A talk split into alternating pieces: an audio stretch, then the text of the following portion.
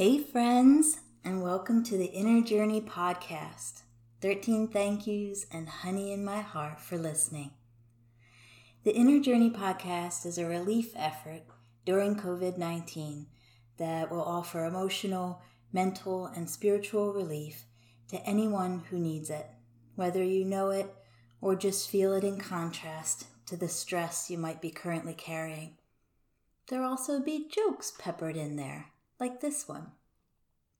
A string walks into a bar, and the bartender says, Hey, we don't serve your kind in here. So the string goes out back, ties himself up a little bit, and teases out his ends, and goes back into the bar. The bartender says, Hey, aren't you that string from a minute ago that was just in here? And the string replies, I'm afraid not. this is the very first episode of my podcast. Please listen into the end to hear from a special guest. I'll have a few guests. But first, we'll always start with an anecdote or a joke. Today, since we've got lots of jokes, I'll give an anecdote written by an ecstatic, whirling mystic and beloved poet, Jalaluddin Rumi, or as most know him, Rumi. This is taken from an anecdote called The Three Fishes.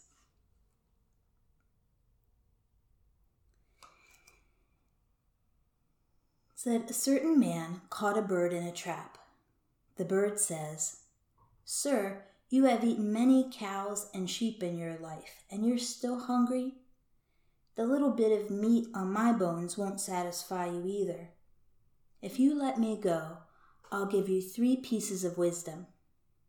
One I'll say standing on your hand, one on your roof, and one I'll speak from the limb of that tree. The man was interested. He freed the bird and let it stand on his hand. Number one, do not believe an absurdity, no matter who says it. The bird flew and lit on the man's roof. Number two, do not grieve over what is past. It's over. Never regret what has happened. By the way, the bird continued, in my body there's a huge pearl weighing as much as ten copper coins. It was meant to be the inheritance of you and your children, but now you've lost it, and you could have owned the largest pearl in existence, but evidently it was not meant to be. The man started wailing like a woman in childbirth. The bird said, Didn't I just say don't grieve for what's in the past? And also, don't believe in absurdity? My entire body doesn't weigh as much as ten copper coins. How could I have a pearl that heavy inside me? The man came to his senses. All right, tell me number three. Yeah, said the bird, you've made such good use of the first two. Don't give advice to someone who's groggy and falling asleep. Don't throw seeds in the sand. Some torn places cannot be patched. So, there's our little anecdote for the day. Rumi doesn't really uh, tie things up in a nice, neat bow for us. Uh, that's why I loved his work. Okay, friends, that brings us to our word time. Those of you who know me know that I'm a word nerd, and um, a lot of times now I feel that words are weaponized against us in the current administration, so I like to take back the word's origins. Also, since it might feel like a trivial thing to have a podcast that brings some philosophical teachings and levity during COVID 19, I chose the word trivial. It is the same in Spanish, trivial as in English trivial, and it originates from the Latin word trivium, which was used to denominate a place where three roads meet. Tri meaning three, and vium from via meaning road. A trivium gained the connotation of being an open public place, a mini agora where people from across society's technicolor spectrum could relax, chat, and simply coexist. Trivial. So, since the next part is kid time, while you're gathering your kiddos, maybe you can pause for a moment to see if you can gather them in front of your listening device. Um, I have a story to tell. If you don't have kiddos, just bring your inner child to the forefront of your attention. Maybe while you're gathering kiddos, you could keep it playing because I have another joke coming from Dave on the trail of the Wissahickon this morning, who said, What did the elephant say when someone cut off his trunk? What'd you go and do that for? so, the story I'm about to tell is about the practice or observance of contentment in yoga. A little note to those interested in yoga philosophy check out the Yoga Sutra 242 that says through the practice of contentment comes an unparalleled joy. Or shortened, contentment is the mother of joy. Okay, are you ready for our story now? The stories of a farmer, his wife, his mother, and their two children living in a one room farmhouse. Well, the kids are always fighting. We need a bigger house. The wife gets upset by the kids fighting, and the mother, she's just kind of grouchy. So one day, maybe let's say the 11th day into this fighting, the farmer goes to knock on the door of a wise man that lives down the street. The wise man opens the door. Yes? The farmer said, Come on, please, can you help me? My kids are fighting, my wife is mad, my mother's grouchy, but she's always that way. The fight is all about our farmhouse being too small, but I can't afford a bigger place. So I'm seeking your counsel. Can you help me? To which the wise man replies, Well, yes. Tell me, do you have any goats? The farmer said, Yes. The wise man said, Okay, bring them into the house. Okay, said the farmer, and he goes back to his house. Now, kids, tell me who's in the house now. It's the farmer, right? His wife, grouchy mom, two kids, and now goats, which means goat poop is definitely going to be on the floor in the house. This brings the farmer no relief. He goes to knock on the wise man's door again. The wise man opens. Yes? The farmer said, Help me, please. It's worse now. Now, not to mention that there's no relief from the fighting, my kids just stepped in goat poop on our kitchen floor. Can you please help me? Farmer says, Yes, tell me. Or the wise man, sorry, said, Yes, tell me. Do you have any chickens? Farmer said, Yeah, but what's that got to. The wise man said, Bring them into the house. He said, Okay, he is the wise man after all. And he goes back. Now in the house, count with me. The farmer, one, the wife, two, his mother, three, two kids, four and five, goats, let's just count them as six, and chickens, I don't know how many, seven.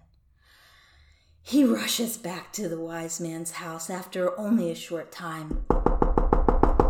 The wise man opens the door. Yes? The farmer said, It's so much worse. Now there's chicken feathers in the kids' cereal in the morning.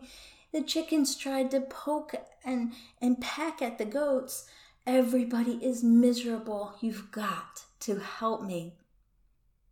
The wise man says, Okay, so you brought the goats into the house. And the farmer said, Yes, I just told you. The wise man said, You brought the chickens too, just to make sure? And the farmer said, Yes. Wise men said, Okay, bring them now out of the house. and the farmer, or the wise man didn't hear from the farmer for a few days, so he went and checked on the farmer. The farmer answered the door, Yes. and he was at peace. He said, Come on in, there's so much room. I love that story. And maybe it could be helpful to you right now if you're all cooped up. You can think of maybe someone who's always cooped up. Maybe you could take a moment to consider how things could be worse and maybe then have some contentment, be happy with things just as they are. I think that's a good segment into the adult portion of our yoga philosophy. And this portion is taken from a book called Not My Own. It is by an author named Dawn Smelser. Do you know her? I heard she's cool. Talks about the causes of suffering or the kleshas, the afflictions. Here goes. Let's look at the specifics of misapprehension as the sutras lay them out. Ignorance or misapprehension comes in four strands mistaking the unreal for the real, mistaking the impermanent for the permanent, mistaking the non self for the self, and mistaking misery for happiness. The sutras state that the four afflictions that follow ignorance grow from its roots and can be traced back to one of these strands of ignorance. Now I'll go over each one over time. But first, let's look at the states that these afflictions pass through in the spiritual journey. There is the active state of an affliction, where a person is unaware that they're afflicted at all. This would be as if a person had itchy spots all over their body, or lots of coughs and a high fever, scratched them ferociously and continued to touch and interact with others, who then began, began to develop itchy red dots on their skin without ever questioning whether they had chicken pox or considering doing things differently. In this state, one does not even question one's ignorance, privilege, or meaning of life they just suffer with the idea that life and the pain it brings is just happening to them. They're a victim only. There's a parable, a parable by Portia Nelson that illustrates this very well. It says, I walk down the street. There's a deep hole in the sidewalk. I fall in. I'm lost. I'm helpless. It isn't my fault. It takes forever to find a way out. The affliction of ignorance can also be a practiced one, wherein we see the truth, but we pretend not to. The second part of Portia Nelson's parable. I walk down the same street. There's a deep hole in the sidewalk. I pretend I don't see it. I fall in. I can't believe I'm in the same place but it isn't my fault. It still takes me a long time to get out. This part of the parable suggests that one even knows they're suffering but still feels helpless. The next stage of the klesha or affliction is called interrupted. It's the beginning of spiritual awakening. This happens through making the choice to see. It can also happen by being broken open through suffering, in which one is so humbled by suffering that they feel a crack in their usual perception and a bit of awareness creeps in. The parable continues, describing this waking up. I walk down the same street. There's a deep hole in the sidewalk. I see it is there. I still fall in. It's a habit. My eyes are open. I know where I am. It is my fault. I get out immediately. The person in the parable sees the hole but still falls in. This shows that even though we're waking up, we're still not able to stop suffering because the falling or the affliction is habit. But our eyes are open. We know where we are because we're now aware that we've been here before. We then become accountable and we can get out of the hole. As we practice this again and again, the affliction is then interrupted for a longer period. The sutras call this state attenuated. This attenuated state can be confusing because even though we're in practice and have begun to pull the roots out of a cause of suffering or affliction, we still may see its memory playing out for us energetically or mentally. Say, for example, if the affliction is an addiction, it will look like a person observing thought patterns of the addiction even though they know better and are no longer feeding the addiction. The sutras, the sutras liken this experience to the act of pulling a plug on a ceiling fan and still for some time watching the fan spin. It's important to have objectivity in the watching of that affliction. We must know that we have done the work or are continuing to do the practice of pulling out the source of our ignorance, but that for a time we'll still see it spinning or acting like it's still alive. And finally, the klesha can move into a dormant state. Portia Nelson continues the parable. I walk down the same street. There's a deep hole in the sidewalk. I walk around it. I walk down another street. I remember learning about how the word dormant came to be a word. Scientists coined the word to describe a seed that, in prior categorizations of something being alive or dead, seemed to be dead. It didn't move. It didn't breathe. It didn't eat. Didn't grow unless it was given water and sunlight. And then it was given water and sunlight and it became alive. This is how the dormant stage of an affliction works.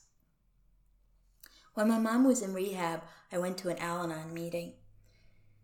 It was designed for family members to understand addiction.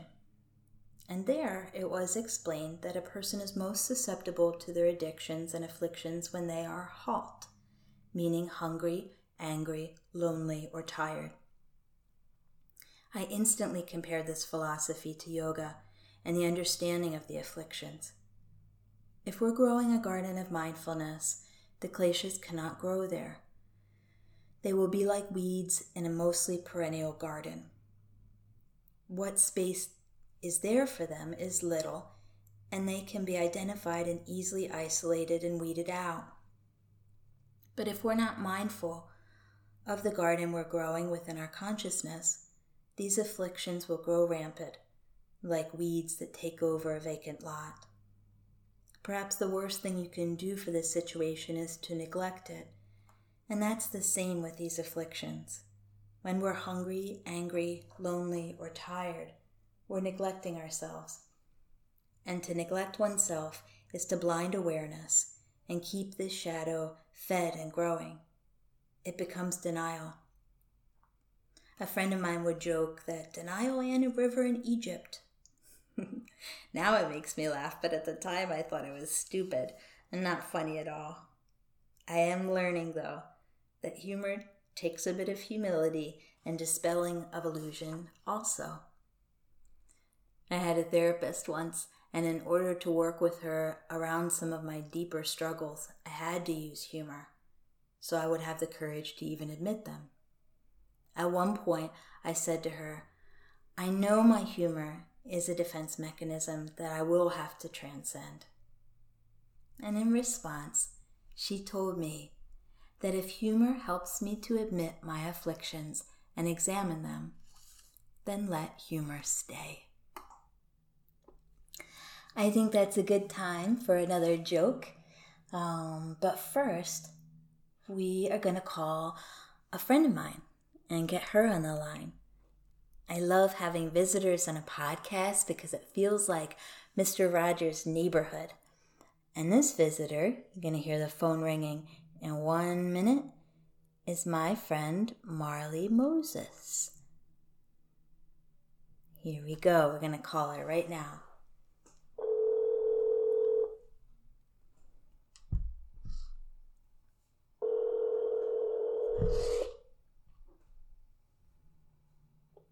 Hello, Dawn. Hey, sister. How are you? I'm good. How are you doing?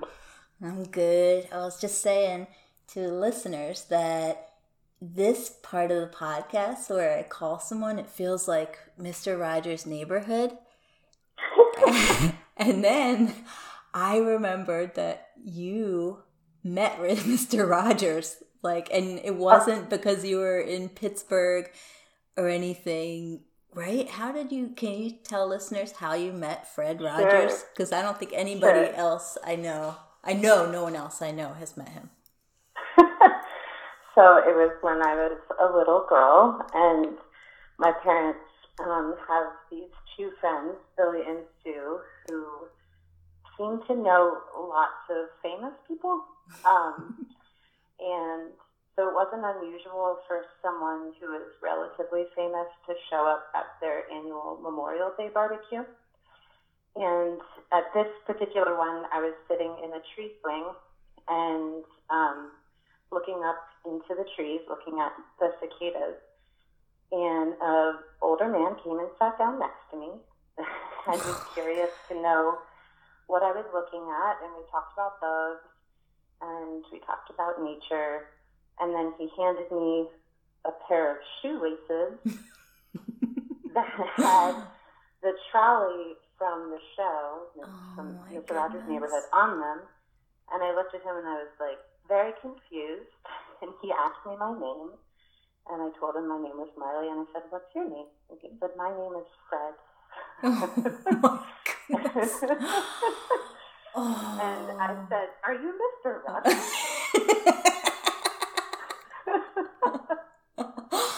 oh, I forgot that you actually asked him. Did he say yes? Yeah. And he said, Yes, I am. Oh my it's very goodness. nice to meet you, Marley. Oh my goodness. I love that story. You told me it one other time and I was thinking of it this morning, like how perfect that you're my first guest. Oh.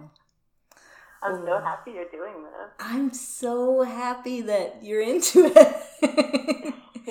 and I hope other people are too. And um, I also asked you to be a part of it because the whole mission for this podcast, or at least the start of it, is to offer some relief during COVID 19 quarantine and Mm. relief mentally, emotionally, maybe spiritually. And I wonder um, how is your family getting by? Sure. Um, we decided to create uh, just like a very loose rhythm to our days so that we don't get lost in reading too many um, news articles. Like we're, we're catching up, but um, trying to make sure that we're focusing on what's right in front of us as most as much as we can, which is our children and our marriage, eating good food, um, having blocks of time to be together and be apart, and we're all getting much better at playing instruments. Mm, nice. Yeah, I saw your song that you posted on Instagram, and I love that your head wasn't on the video. I was like, that's What? just like Marley. I was like, I know it's her. I hear her voice, but I can't see her face. I Yeah, love this woman. yeah. So, So yeah, a lot of good quality time, time in the garden, and then you know, time making space to grieve too. yeah. Yeah. Can you tell me more about that? Because, I mean, for me, grief is, it marks the loss of something, um, like the irretrievable loss. and hmm and so maybe can you tell me what that is for you at this time? Yeah, um, it's definitely uh, it changes daily. The beginning of a lot of this, it felt like grief for the planet, um, wondering what's being communicated through this from our planet. Um, grief for you know my teenager who can't see her friends right now, which is really hard. Um, thinking about those that are already sick. Um, and then lately, the real, real tricky one for me is thinking of children that are at home in, in unsafe situations. So, Hmm. um, holding holding that in like the space that I am able to make for myself to be quiet, um, to try to, you know, cultivate a deeper sense of love and compassion within myself. That's all that I really feel like I can do right now Yeah. Um, to hold my own grief, but also to. Uh, I do think it's important for us to grieve for other people too. Yeah, Um, because we're we're always like looking for what we can do next. Do do do do do, and I think that sense of always wanting to do comes from avoidance of grief because Mm. when we grieve, we drop down and into ourselves and we're here now and whoever we grieve with is our family, you know, and and when, you know, I just told a kid's story earlier on in the podcast, and I asked whoever has kiddos to gather them um, in front of their listening device, or if you don't have kids, to bring your inner child to the forefront. And when you said that, you know, kids at home in unsafe situations, that you're mindful and grieving for them, my inner child felt seen because Mm. home for me growing up was not a safe situation and escaping and running to my neighbor's house Yeah. um, was how I sought safety. But if, if COVID 19 happened when I was little, that would have meant um, a lot of really bad things for me. Yep. Yeah. So thank Yeah, you no for doubt. saying that. Yeah. And I also understand that, um, like me, like a few of our other friends, um, song is always a source of medicine and healing. And I Mm. asked you if you would sing with me or start a song, and if I know it, I'll join in. Mm. Sure. Sure. I actually, I, um, maybe I could share this song that I sent to you and a few other people that um, came through when I was making some decisions around travel during this time. Mm. Um, Yeah, because you went to Washington. yeah. Yeah. Yes, I did. Um, yeah. Lots of song medicine there. So, Oh man, uh, I know it. well, thank you to all those lovely folks out, out west. Um, yeah, so I, I could sing that song. Yeah, please. Okay. Um, hmm. Show me how to live. Show me how to walk. Show me how to breathe. How to be. Show me how to live. Show me how to walk. Show me how to breathe. How to be. Standing tall like a tree roots deep in the ground Mm. with arms open wide, bending to the current of the wind whipping round. Hmm. Hmm. One more time. Sure. Show me how to live. Show me how to walk. Show me how to breathe. How to be. Show me how to live, show me how to walk, show me how to breathe, how to, how to be. With, uh, sorry. Oh. uh, second verse is standing tall like a tree roots deep in the ground.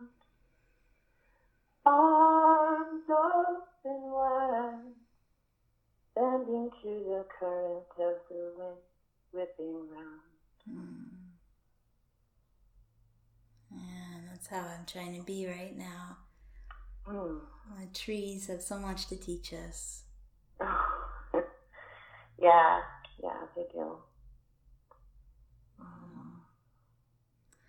And so I also asked listeners if Marley would share um, a short meditation so that we could end together with um, a bit of peace in, in this time, wherever it meets you, wherever this podcast meets you today. So, whenever you're ready. Mhm. Okay. So we can all, I would love if we could all join in together and um, just take a few cleansing breaths.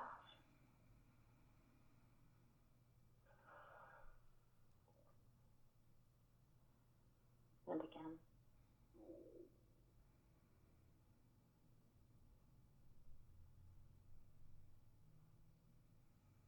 And one more.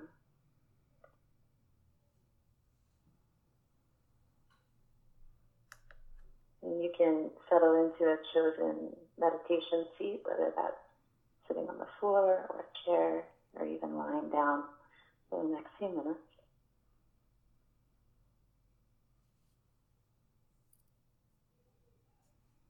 And once you've landed in that seat, and just gently scanning the body. If you find yourself landing on a place of tension, bringing a little bit of kindness and care to that area of the body, releasing just a little bit.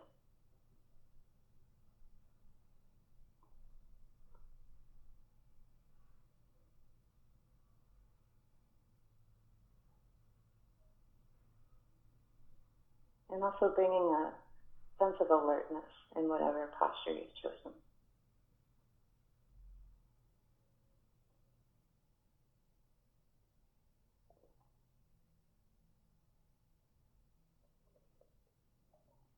Carving out this time to be here on planet Earth, human being in a human body, being breathed.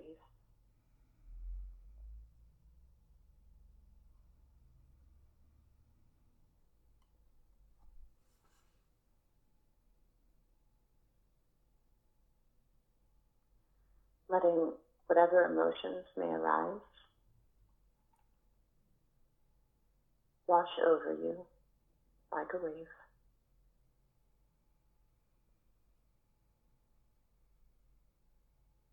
Notice them coming and then receding.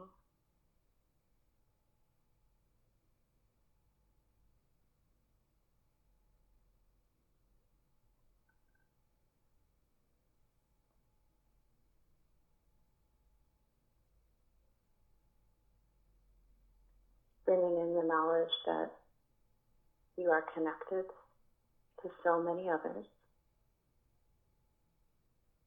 Whether you're at home with loved ones or by yourself.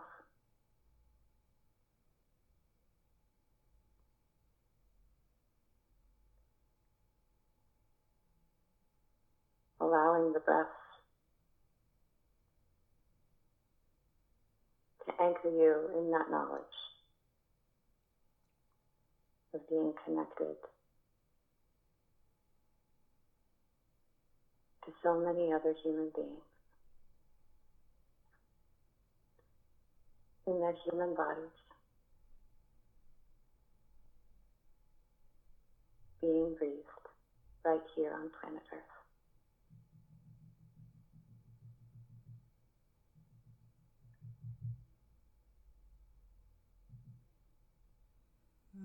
A wonderful place to